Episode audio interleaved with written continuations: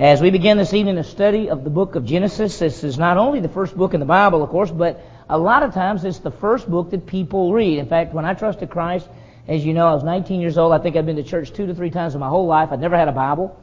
And of course, somebody gave me a Bible, and the first thing I opened up to was Genesis, because that's what you do with a book. You start at the beginning, and that's what I thought. The word, the word Genesis, or the book Genesis, is the beginnings. It's God makes known how everything came about. We see God as the creator.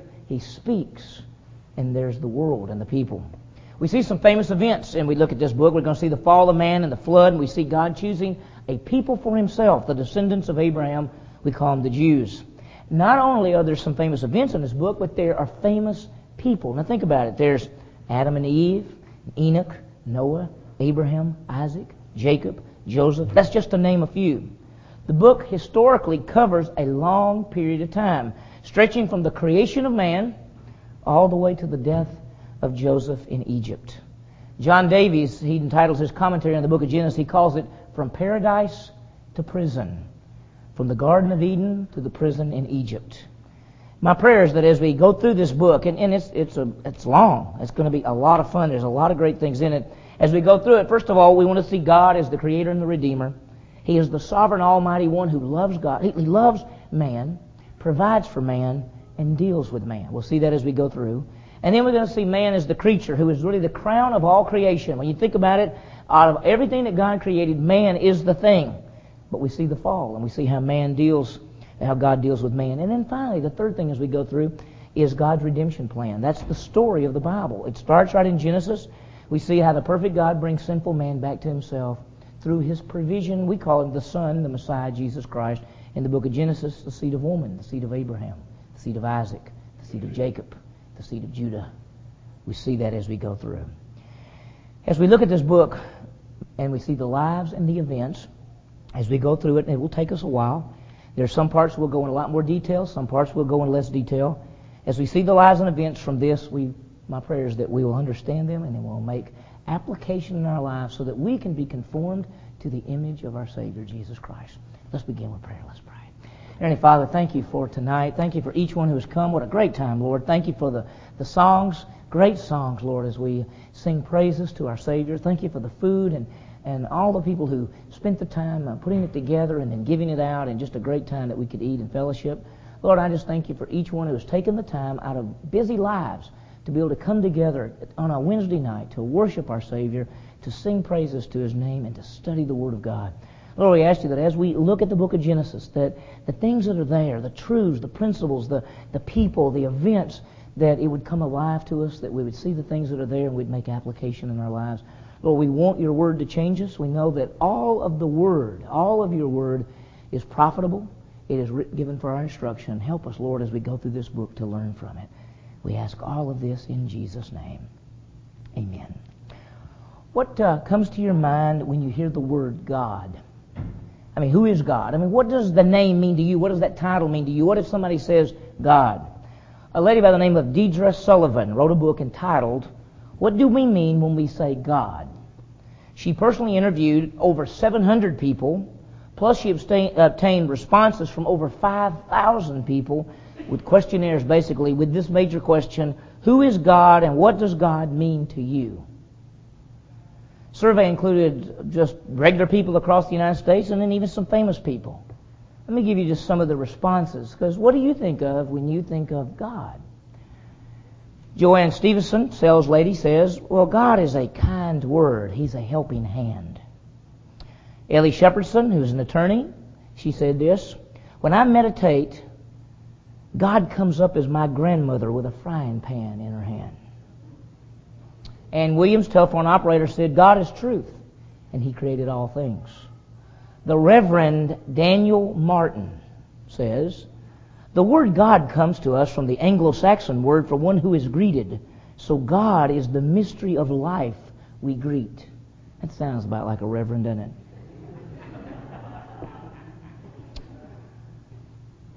Isaac Asimov says, It seems to me that God is a convenient invention of the human mind.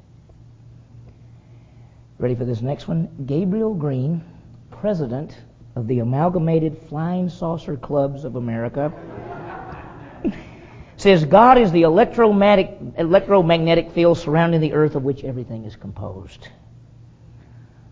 Colleen Ping, a mother, says God is a part of us that cares for a child that is starving in another country. The writer, Deidre Sullivan, summed it up by saying, when Moses asked God who he was, God said, I am who I am. How would you answer? Who is God? Is he a feeling? Is he a force? Is he a kind deed?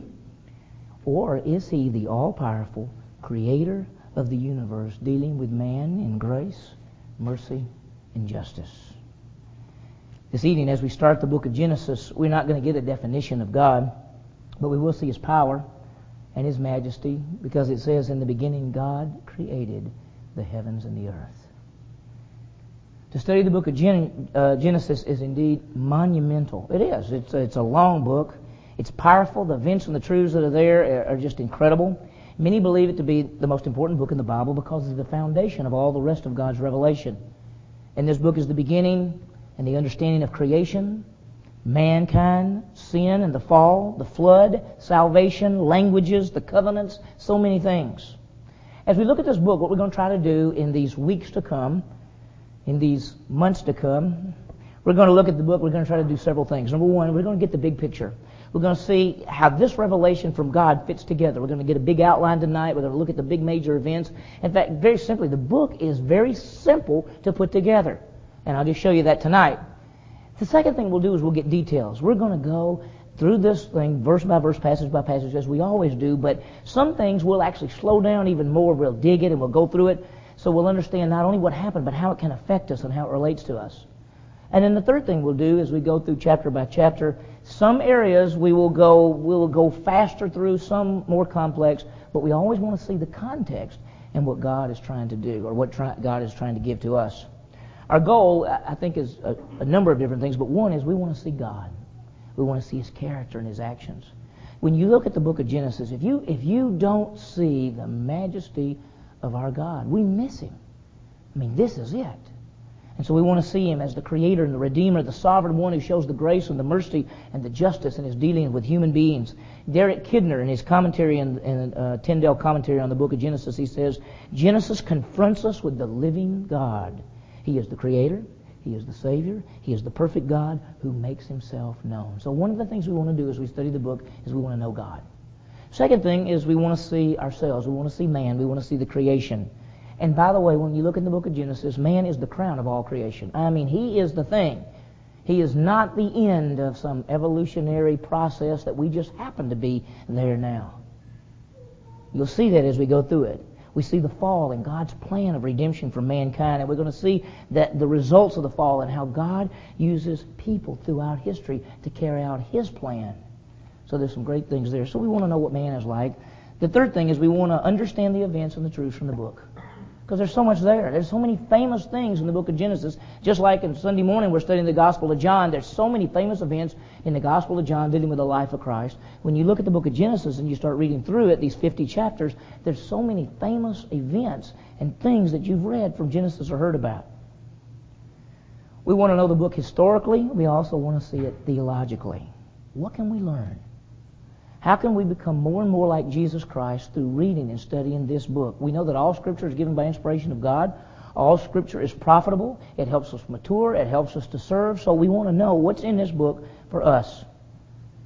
It helps us know God. It helps us know ourselves, and we can apply the truths. This evening we're just going to start with the background. We might we're actually going to get to verse one. We want to get a little background about the book and uh, talk about it. Who wrote the book? First of all, who wrote it? When? Why? How does the book put together? And we'll see that. Well, let's begin. The book, if your Bible is like mine, is called Genesis. And that's really a Greek title. The word Genesis means beginnings, and that's what the book is about. It's about beginnings. If you had a Hebrew Bible, the name of the book would not be Genesis. It would literally be, in ink, we would translate it, in the beginning. That's the title. In fact, many of the Hebrew books, the title of the book is the first two to three words of the book. So this book starts off in Hebrew, in the beginning, and so that's the title of the book in Hebrew, in the beginning. The word Genesis is Latin, and it has an idea of beginning. Genesis is the book of beginnings. It's called the foundational book of the Bible. It describes, as some have said, the ground floor of all the rest of the revelation of God given to us. There's the creation of the world, the heavens, the earth, the plants, the animals, the languages, the sin, the fall, the covenants, the nations, all begin in this book. Well, let's think about it. In our Bibles, you know, we talked about this before. The Old Testament is divided in our Bibles in four different parts. There's the first five books, which we call the Law, and then the history, and then the writings, and then the prophets. The Hebrew Bible is not divided that way. It's divided into three parts. It's called Law, Prophets, and Writings. The, the Torah, the Nevi'im, and the Ketubim. The Torah is the first five books, and Genesis, of course, is the first of the first five books, and it's very powerful. The author, of course, and, and we take this as according to what Jesus said, uh, is, is Moses. Moses is called the lawgiver. He wrote the first five books of the Bible. We know Moses is the man who led the nation of Israel out of Egypt. We'll talk more about him in just a second. But I want you to think about these first five books. They fit together. Genesis is the beginning, and in Genesis is the fall, and Exodus is the redemption, and Leviticus is the communion, and Numbers is the guidance, and Deuteronomy is the instruction. All those books fit together. And so when you look at your those first five books, they're not just like a book and another book and another book. God has a plan. We see Moses as the lawgiver. Now we don't see him in Genesis because he comes later, but he is the one who wrote this. Moses was a special man set apart by God. We know that just an incredible thing that he grew up in Egypt, and at age 40, he had been, up to that point in time, he'd been trained in all of the wisdom of the Egyptians. And at age 40, he went out, basically decided to live with his own nationality, the Jewish people who were slaves. And he killed a man and had to leave. And at age 80, God brought him back to deliver the people of Israel. We know that probably the book of Genesis, in fact, these first five books probably were written close to the same time, near the end of Moses' life, around 1440 BC. The Exodus, they believe, happened around 14, around that time, and, and we think he wrote it around that time as well. How do we know Moses wrote it? Because when you read, and let me tell you that there are scholars who doubt all of the scripture, and so when you read certain people, and especially if they tell you they're a scholar, be very leery of them. Because the guy that tells you they're a scholar is also going to tell you that Moses didn't write this, and there were two Isaiahs, and Jesus didn't really say this, and the book of Revelation was just a this and this. That's those people because they re- they reject the revelation. They think they're here on this world to judge the Scripture rather than them the Scripture judge them. Moses wrote it. First of all, the Torah itself speaks of Moses being the author. In the first five books, Moses says that he wrote certain things. Different books in the Old Testament and New Testament call Moses as the author, and Jesus himself talked about Moses and quoted Moses and parts from Genesis. How did Moses put all this together? Have you ever thought about it? Because um, Moses wasn't there at the creation. Moses wasn't there at the flood. Moses wasn't there at Abraham. Well, how could he do that? Well, the Bible tells us that God is the one who gives revelation. 2 Peter chapter 1, it says, Holy men of God were moved by the Holy Spirit as God spoke through them and gave revelation. And so anytime a person gives the direct revelation from God, whether it is Moses or Peter or Paul or James or John, it is God's direct revelation through them giving that revelation.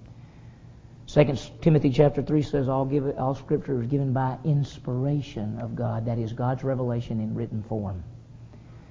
Probably at Moses' time, that uh, you could ask and talk, and people knew all of the stories from the past. There was the oral traditions that had been passed down, and maybe even at Moses' time there were some things that had been written.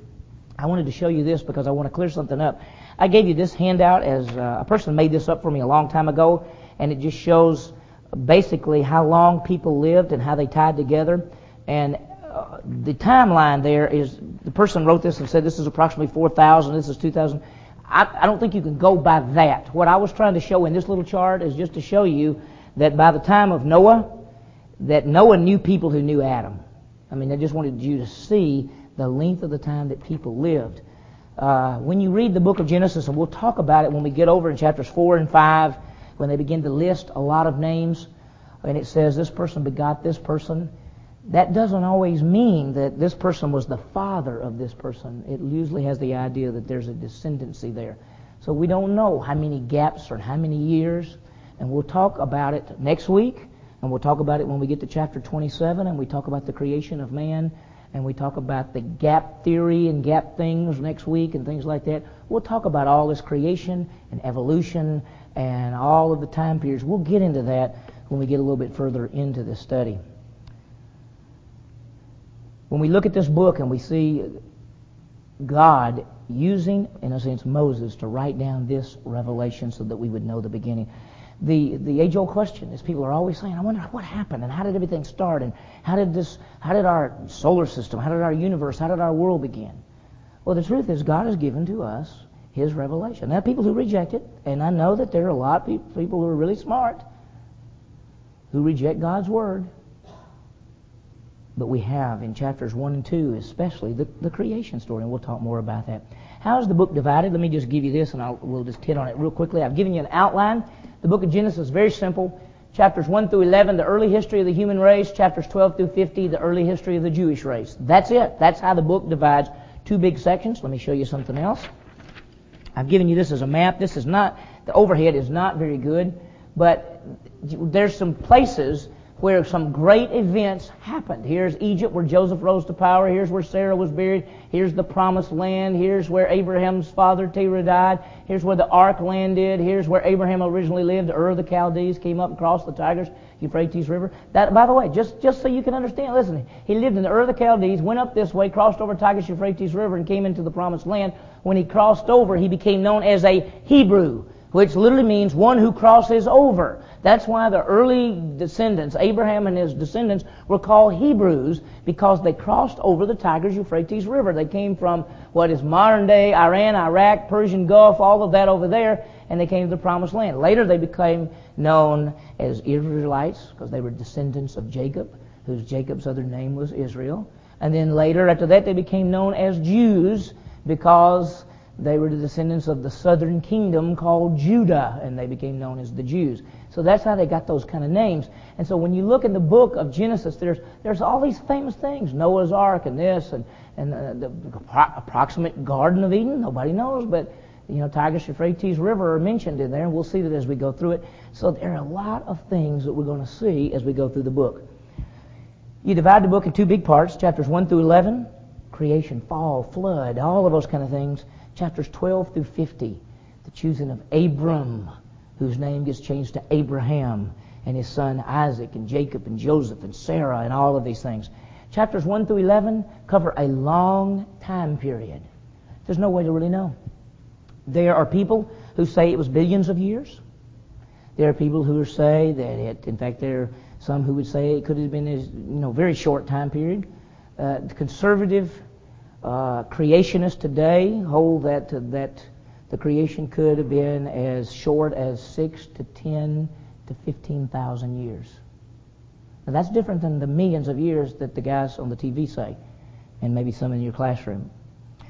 Chapters 1 through 11 do cover a long period of time from the creation to Abraham, basically. Beginning in chapter 12 through chapter 50, it covers about a 300 year time period.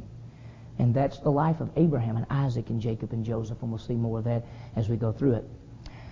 What are some views? When we think about the book of Genesis, there are really two ways you can look at the book. Some call it a myth. They say, look, it's a great little story. Whoever wrote it, whether it was some man named Moses or somebody else, that he wrote, they wrote this book, and many of the events and many of the stories are just made up, but they're myths to teach a lesson. Stories to communicate information that uh, God said that there was an Adam and an Eve. Now there really wasn't an Adam and Eve, but they were symbolic to show how you know how this is like the start of everything, and and just to teach theological truths. That's what some people say. Others hold to it historically, which is the way I do, that it is truth recorded, actual events, actual people, truth shown not only what actually happened, but also to teach theological truths. Allen Ross, who was my Hebrew professor at Dallas Seminary, he wrote a, creation. Oh, I forgot the name of the book. Creation and Blessing. I think is the, his Genesis book. I think it's the best book, uh, best commentary ever written on the book of Genesis. Uh, it's a monumental work. He says this: the narratives were selected to teach theological truths from real life events. Now he's saying these are people that actually lived, but God gives us revelation to teach truth as well. I mean, not every event that ever happened to Abraham is in there, or Isaac, or Jacob, or Joseph, or Noah, or Adam, or they're not all in there. Certain things are there. When we look at the teachings of Jesus Christ, he considered the information in Genesis to be historical and accurate. Jesus taught that Adam and Eve were real people. If you read his, uh, read through the book, uh, the the the Gospels. Jesus said that it was, as it was in the days of Noah, so shall it be in the days of the coming of the Son of Man. Abraham, Isaac, Jacob, they're all mentioned. As we go through the book, what we're going to do is we're going to highlight four big things. One, we're going to look at God's character all the way through the book. Number two, we're going to see man and the creation and the fall and his relationship with God all the way through the book. Third, we're going to see God's redemption plan. It starts in chapter 3, verse 15, and it goes all the way through the whole book of the Bible, not just the book of Genesis. And then we're going to see man's responsibility. Now let's think about those four things. First of all, we're going to see the character of God. Now, don't write any of this down. Just listen to this. In chapters 1 and 2, we see the power of God as He creates. In chapters 3, 4, and 5, we see the love and the mercy of God as there's the fall, and God has a plan of redemption for man. In chapters 6, 7, 8, and 9, we see the judgment, the justice, the mercy, and the grace of God as He brings the flood upon the earth, and, and Noah found grace in the eyes of the Lord. In chapters 10 and 11, we see the sovereignty of God as He uh, takes, gets people and begins to move them all over the face of the earth. And then in chapters 12 through 15, we see the election of God as He takes one man out of all of the earth, a man by the name of Abram who was a moon worshiper in the Ur of Chaldees, and brings him to the promised land. And from that point, we have that nation of Israel. We see a God who is a powerful God, a creator God, a majestic God. So we're going to see Him. Then we're going to see man all the way through the book. Man's not the end of some evolutionary chain, but the crowning aspect of God's creation, created in the image of God to have a personal relationship with God. Genesis 1:27 says that let us make man in our image. We'll talk about the our there. Who is the our? It has been said that man was created by God, bearing his image in a unique relationship with the living God. It's incredible. We see the fall. We see that we all sin and come short of the glory of God. We see by one man the entire human race was plunged into sin. Romans 5 told us by one man Adam sinned into the world and death by sin. Death passed upon all because all sinned. And some people say, well, if Adam hadn't done that, we'd be in this shape. Let me tell you, if you were there, you would do it. That's us. Man is made in the image of God, and he still bears the image, but it is a cracked image. And it's true because that we see what our God is like and what man is like, it takes us to the third aspect, and that is God's plan of redemption and salvation. God the Creator is also the Redeemer. And that's an incredible truth. That He created us, He made us, but He buys us, He redeems us. Fallen man is brought back into relationship with God, and it is through His grace and mercy, through the promised Redeemer Max Lucado says this. He says, We're guilty, but Jesus is innocent. We're wrong, and He's right. He's not on the cross for His sins, but for our sins. Through the seed of woman comes the one who will crush the head of Satan.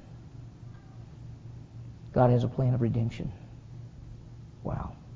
Jonathan Edwards says the redeemed are dependent on God for everything. In this book, we see that plan. Starts back in Genesis chapter 3, verse 15, and sometimes if you're not careful, you'll read it so fast you miss it, but it is there. And we see it unfolding all the way through the rest of the book and then all the way through the rest of the Bible. Great truths. There's one the, uh, the other thing we'll look at as we go through is man's responsibility to make known the plan. Man is responsible to tell others of God's plan of redemption.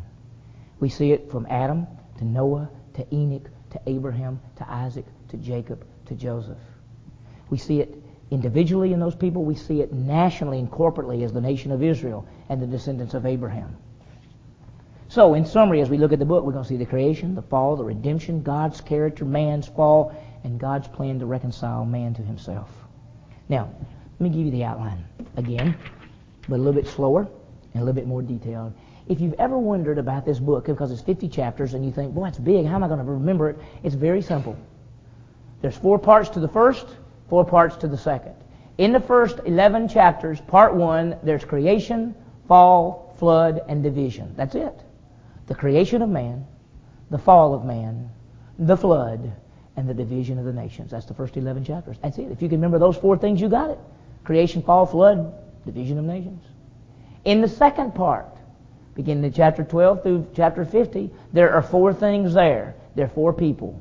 These are four events, four people Abraham, Isaac, Jacob, and Joseph. If you can just remember Abraham's family, you got it. Abraham, Isaac, Jacob, and Joseph. That's the book. We're going to cover the creation, the fall, the flood, and Noah and the ark, and the division of the nations, and dividing everything up, and the choosing of a man, and a covenant, and his testing, and the birth of his son, and his son's family and failure, and then Jacob, who is the deceiver. And we're going to see Jacob and Esau. We're going to see the fussing, the problems. We're going to see his life in Canaan, and then we see one of the great men in the whole Old Testament. His name's Joseph. His slavery, the dreams, his family joins him, and it ends. Death and prison. From paradise to prison, the book of Genesis is powerful. So there's be a lot of great things we'll see there. I want you to think about it. Uh, we'll see Abraham, the man of faith. Abraham believed God, and it was what? Counted to him for righteousness. Where is that? Genesis 15:6. In Genesis chapter 12, God came to Abraham and said, Abraham, I want you to leave where you are, and I want you to go to the land that I will show you, and I will make you a great nation, and I will bless you, and I'll, I'll bless those that bless you, and I'll curse those that curse you, and in you all the nations of the world will be blessed. So Abraham leaves, and he goes there. And in Genesis chapter 15, after defeating the enemy and being so afraid that the enemy's going to come back and kill him, God says, Go out and look around. See all those stars? If you can count them all, that's how many kids you're going to have. He went, Wow. And Abraham believed God, and it was counted to him for righteousness. And so we're going to see this man named Abram who becomes Abraham, the man of faith. And we'll meet his son Isaac, who's called what? What's his name mean? Laughter, because Abraham and Sarah laughed when God said you'll have a son, because Abraham was how old? 99. And God, he went, no way. God said, oh yeah. Sarah behind the tent went, no way. And God said, why'd you laugh? She went, I didn't laugh. Yes, you did. She went, well, I didn't mean to laugh. Well, when he comes, call him laughter. That's Isaac. The quiet man, the miracle child, the miracle man, the miracle child born to a man 100 years old. And then we meet Jacob, the scoundrel. How could a great guy like Isaac have a son like Jacob?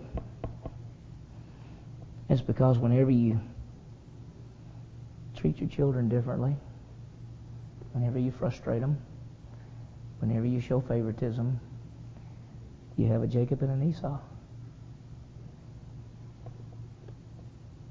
And then we meet Joseph, the picture of Christ. Do you realize that Joseph is a picture of Christ?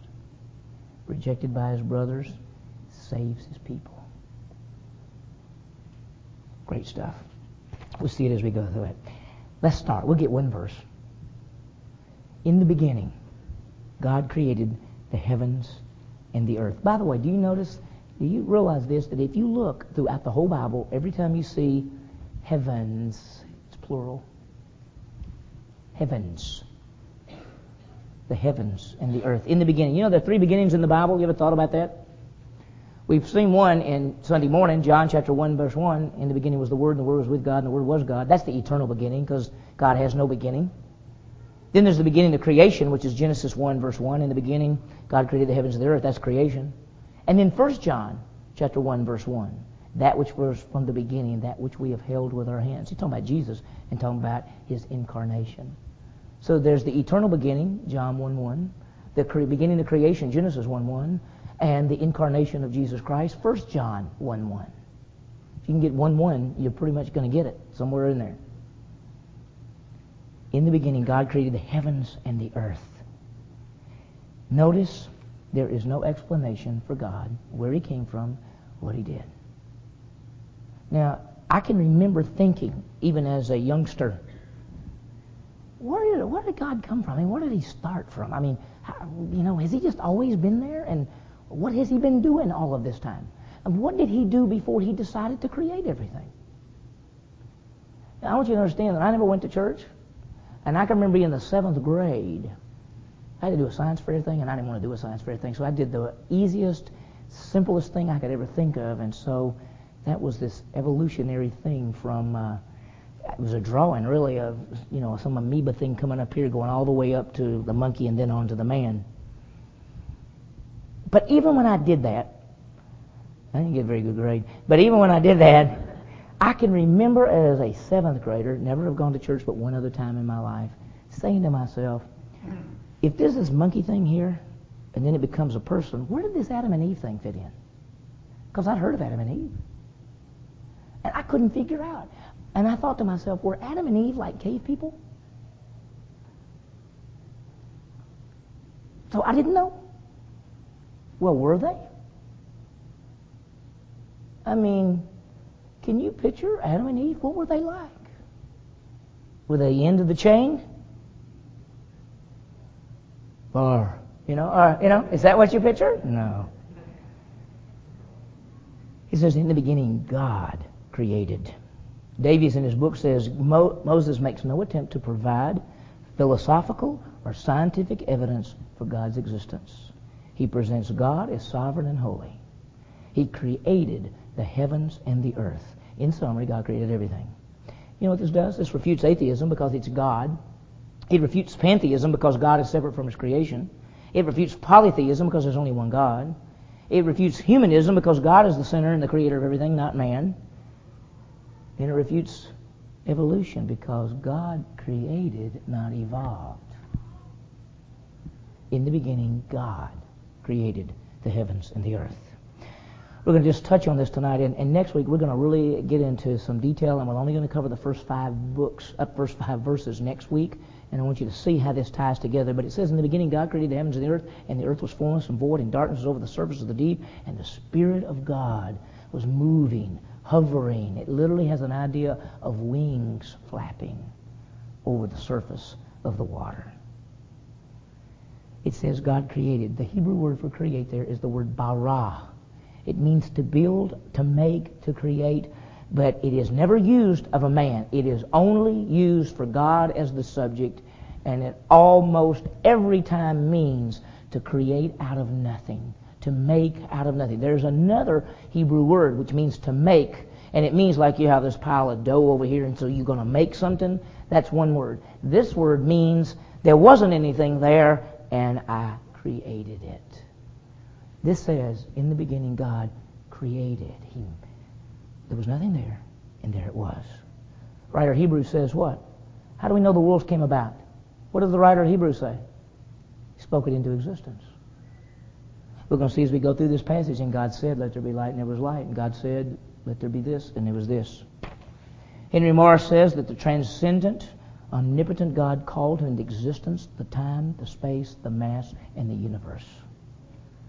And this is one of the ways that God has made himself known, and that is through his creation. In Romans chapter 1, verse 20, it talks about through the creation that God that, that man reveals his eternal power and Godhead so that we are without excuse, that we understand that he exists. In the beginning, God created, spoke into existence the heavens and the earth. We're going to see more next time. Let me just give you a little summary. We've seen, of course, Genesis is the foundation book of the Bible, that we see God's character and His creator and redeemer. We see man, the fall, the need for a Savior. We see God's plan of redemption, which will come through this book and, and through His uh, Savior. And then we also see man has a responsibility to make known the plan. Let me give you two or three things to think about. We'll open up for any questions or anything you might have. First one is this. In response to what we're going to see and what we even think about tonight, let's worship our God as creator and redeemer. Because that's who he is. He spoke us all, and I mean, he created us in his own image. We'll see that in a, in a couple of weeks. We see in Genesis the power, the grace, the majesty, the mercy, and the justice of the living, uh, of the living God. And so, even this evening, we should worship him. As we sang those songs earlier, we should say, I fall before the living God. What do you think of when you think of God? Remember the original question?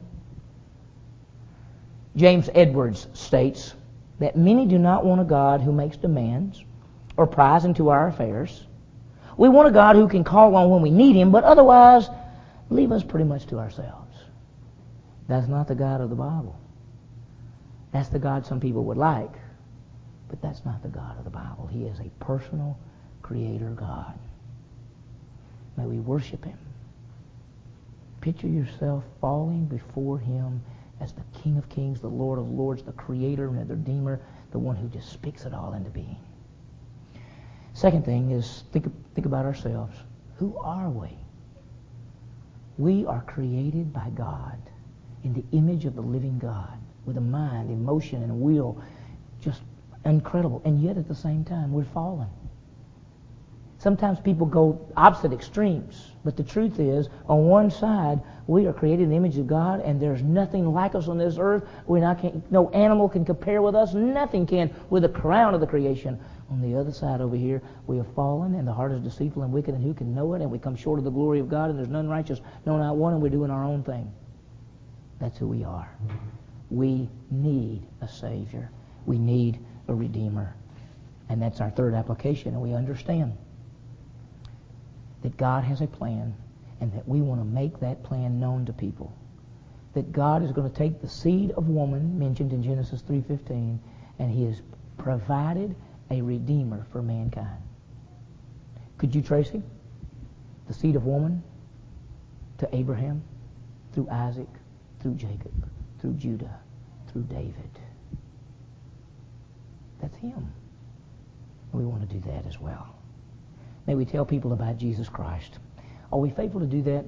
John Calvin said, How often do we look at people with the eyes of Christ knowing that they must hear the message of salvation?